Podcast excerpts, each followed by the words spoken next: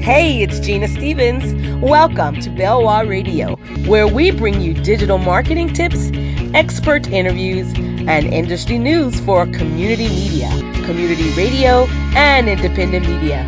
Visit our website at belwahmedia.com. Welcome to Belwah Radio. My name is Genia Stevens, and I am your host. Thank you for joining me. Today, we're going to talk briefly about some do's and don'ts of content marketing. And I think this segment is going to be very useful for nonprofits who either have a content marketing strategy up and running and you're kind of struggling with it, or you don't have a content marketing strategy up and running and you need a little boost to kind of get you started. So while many nonprofits are probably a little successful in the way they've developed and delivered their content, many of these nonprofits are probably struggling with their content marketing strategy.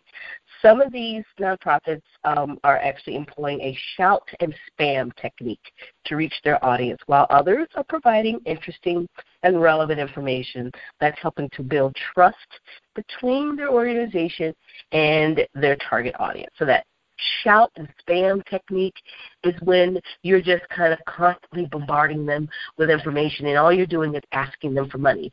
To me, that's shouting and spamming. Okay? Um, so, what are the do's and don'ts of content marketing? Here are a few simple yet helpful tips that will help you create a clear and successful strategy. So, do you want to educate and entertain? You do want to educate and entertain.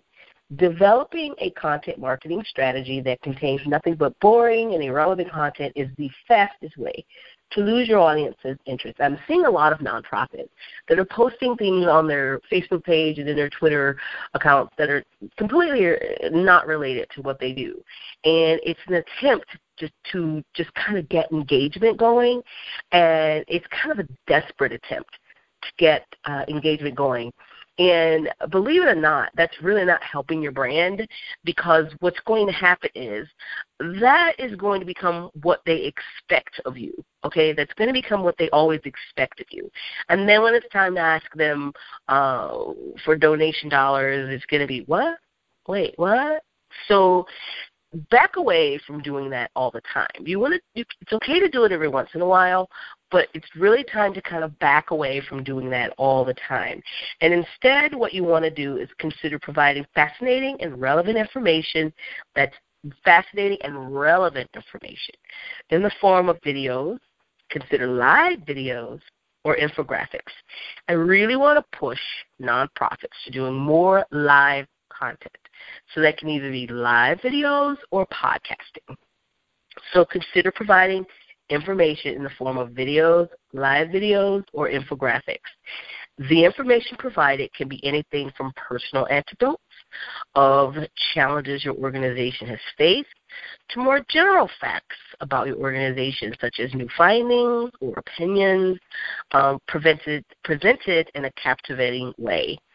The next one is do stay up to date. With so much going on with social media, it can become challenging and often often stressful to stay on top of the news or even stay on top of new things with social media, new trends with social media. However, being aware of the newest trends in your industry and even in social media not only establishes you as an expert, but it can help make your content marketing strategy relevant to the here and now. So follow leaders in your industry on social networks pay attention to your audience's needs and stay involved in communities related to your industry. There are so many leaders in your industry on social media. Um, all you have to do is search for them and follow them. So I know it's time consuming, but you have to kind of set aside some time in your day to do that search and follow these people. And the reason it's very important to follow these people because and I call them leaders is because they're they are staying on top of what's going on. And if you can follow the people who are staying on top of what's going on, then you can basically watch what they're doing, follow their lead, and then it'll give you an idea of what it is that you're doing right and what it is that you can improve on. So another do is have an eye-catching design. This strategy involves having everything from well-written copy um, to a well-designed website. So you want well-written copy for any uh, print, um, any print uh, advertisements that you do, any print ads you do on Facebook, any print uh, copy that you do on Twitter and Facebook, that kind of thing, to a well-designed website having high quality design will create will increase your organization's value. It will further loyalty. It will build trust, and it will make the site visiting experience a positive one. I've actually gone to uh, websites and I've seen the, the design, and it makes me wonder if it's even a real nonprofit organization. And I'm wondering how many people have done the same thing, where you've gone to a nonprofit organization's website and you look at the design and you wonder if you're giving your money to a legit organization, right? You go and you look at it and you're like, um, yeah, I'm not sure if this is real. And are you going to take the time to Google to check to see if it's a legit nonprofit? No, you're not going to do that. So what you really want to think about doing is having a really high quality design website and it is worth the investment. Remember, though, it may take some time to create the perfect design, but a great website has both short and long term benefits. The short term benefit is people are not leaving to go search. People are not leaving thinking, oh my gosh, that's not a legit website. This is a scam. That's your short term benefit. And the long term benefit is that people will return to the site time and time again to kind of check you out um, and then eventually, perhaps you will receive donor dollars from people because they're not, you did not have that initial, oh my gosh, this is not a legit website. No, you're don't. I'm going to talk about a few don'ts. Don't focus on selling products on your website. So you may have products on your website that you're selling to raise money, and don't focus on raising money immediately. So, yes, the point of driving people to your website is to raise funds and probably to sell products that raise funds.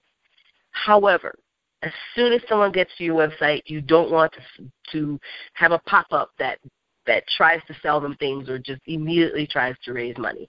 That is not what you want to do. And all of your emails that go out to people should not be about, hey, we want to sell you something because you're trying to raise money.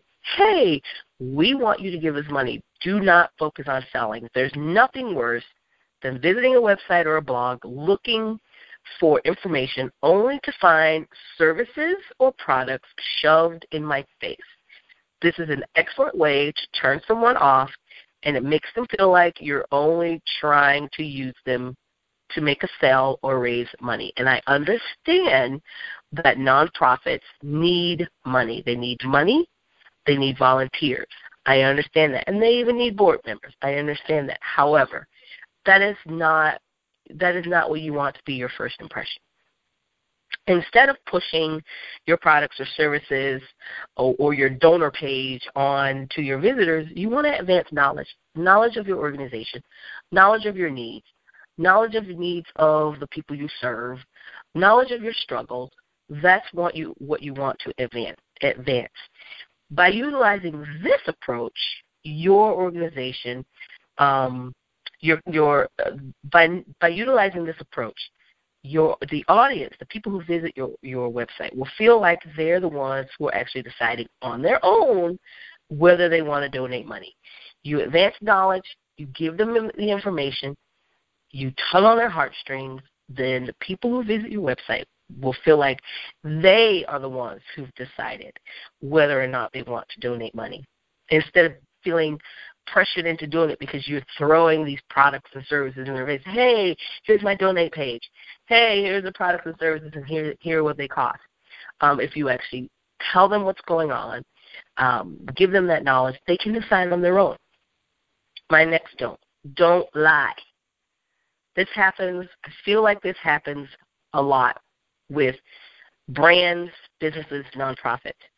This strategy is perhaps one of the most obvious don'ts, yet marketers and the people who are responsible for uh, raising funds still falsely promote lies in an effort to raise funds, lying about what you're lying about your services, lying about your struggles, lying about what your organization does, lying about um, how you help people and what you do. Because I know nonprofits that have done that. Typically, these are the larger nonprofits. Lying about where your money goes. This will actually damage your credi- credibility it will damage your reputation, and it will hinder you from being successful in the long run. And with social media, people are going to talk about you on social media, and it's going to go around, and you're going to lose donation dollars. Content marketing involves building trust with your users and your audience. And like relationships, once that trust is gone, it can be challenging, if not impossible, to rebuild it.